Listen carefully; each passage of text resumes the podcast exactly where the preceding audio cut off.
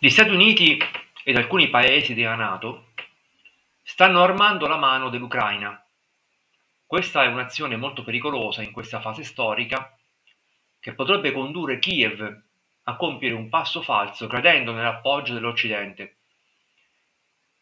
Ed una guerra con la Russia coinvolgerebbe anche l'Unione Europea. Oggi ci occupiamo della crisi al confine bielorusso.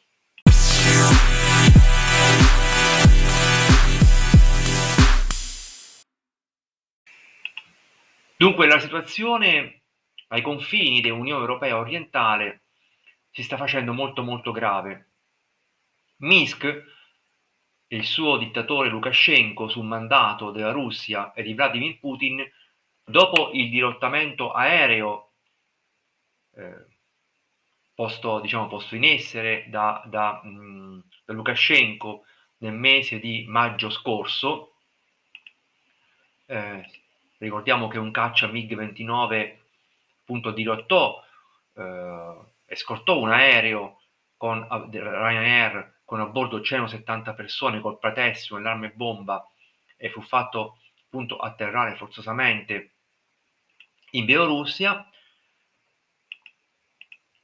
E mh, mm, Vladimir Putin diciamo mh, mm, cerca ancora di stabilizzare l'inconsistente Unione Europea, rifiutando violentemente i profughi siriani e iracheni e minacciando l'interruzione della fornitura di gas a tutta l'Unione Europea.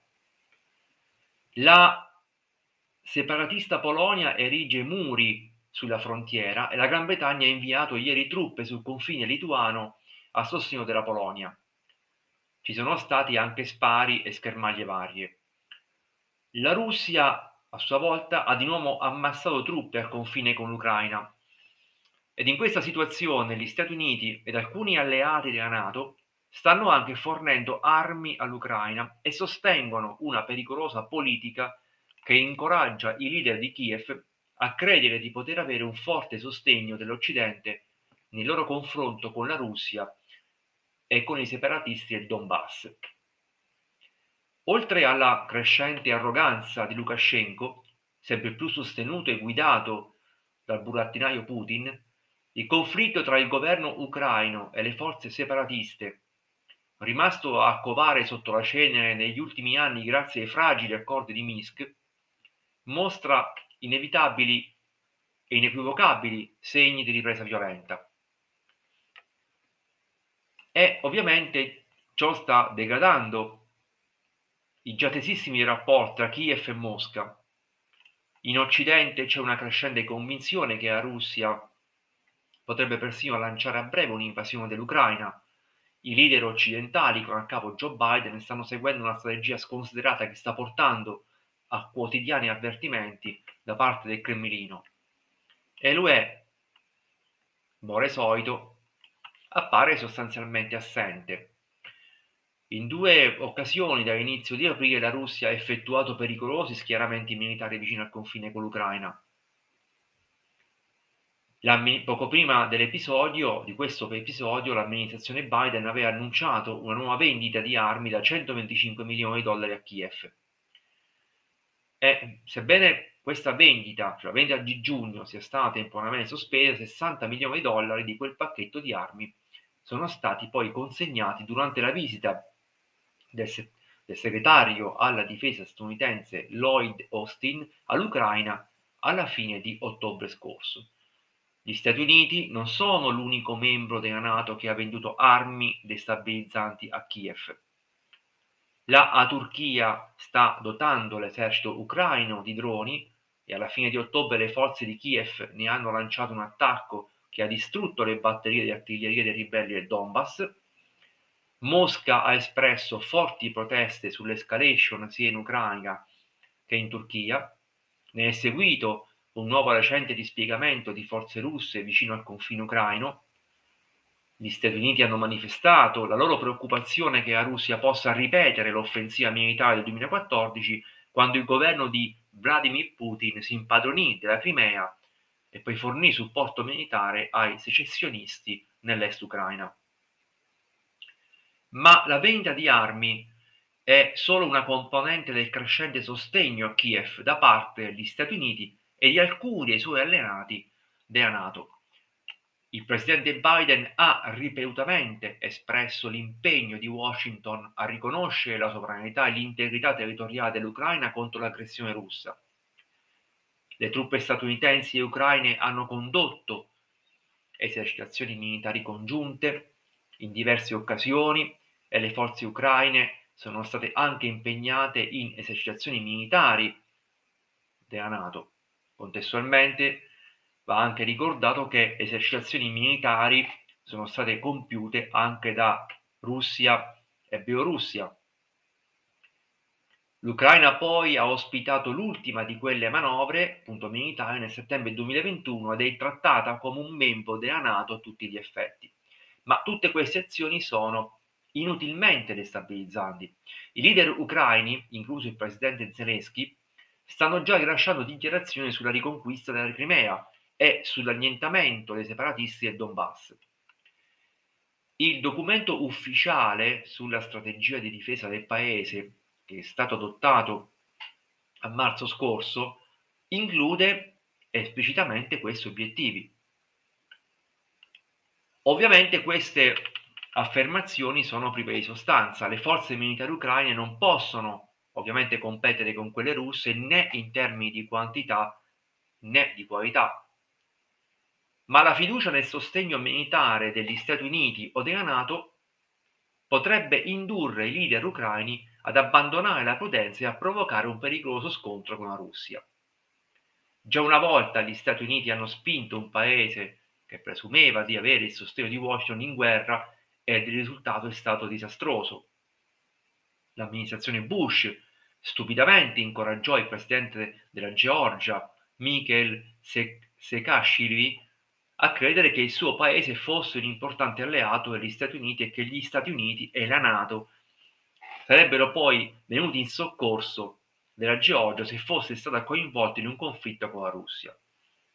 Washington in quell'occasione fornì milioni di dollari in armi, Tbilisi addestrandone persino le truppe. Bush spinse gli alleati della Nato a dare alla Georgia e all'Ucraina l'adesione all'Alleanza Atlantica, ovviamente senza successo.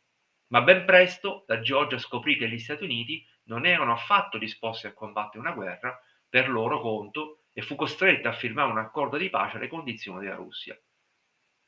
E quindi anche oggi Kiev chiede costantemente l'ingresso nell'UE e nella Nato su sostegno degli Stati Uniti, il parallelo tra Bush e l'attuale politica di Biden nei confronti dell'Ucraina è allarmante. Washington e i suoi partner della Nato devono fare marcia indietro dalle loro politiche sempre più pericolose.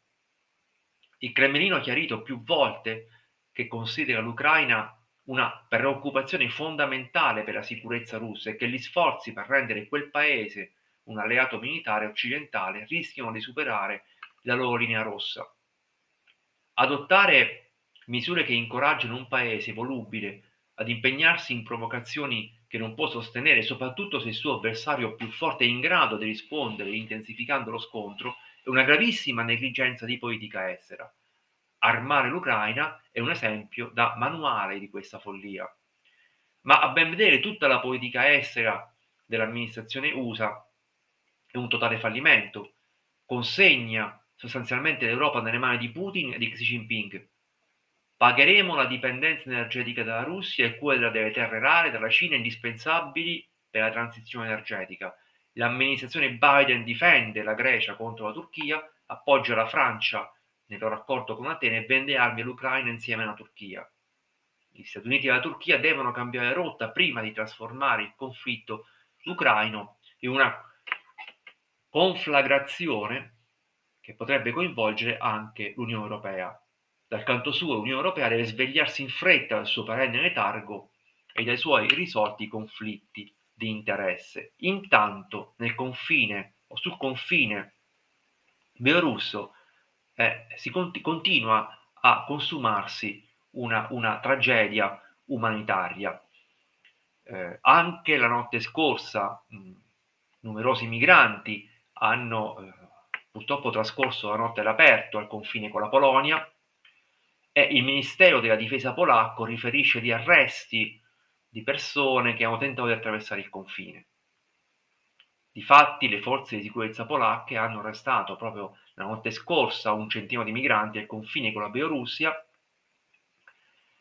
e nonostante diciamo il freddo molto intenso centinaia di migranti continuano a trascorrere notti in Bielorussia al confine con la Polonia all'aria aperta. Questa è l'undicesima notte di fila, si sono riscaldati con dei fuochi improvvisati, come eh, alcuni, diciamo, testate giornalistiche online riportano, anche se molte persone mh, si sono lamentate di difficoltà respiratorie dovute al fumo degli incendi che coprono l'area del confine. Attualmente si stima che circa 900 persone siano ancora ammassate appunto su quella cintura verde del confine. Eh, si stanno ampliando gli aiuti umanitari, eh, sono stati preparati per esempio anche dei, dei pasti caldi, delle bevande, ma eh, finora i migranti molte volte hanno perso questa distribuzione delle razioni di cibo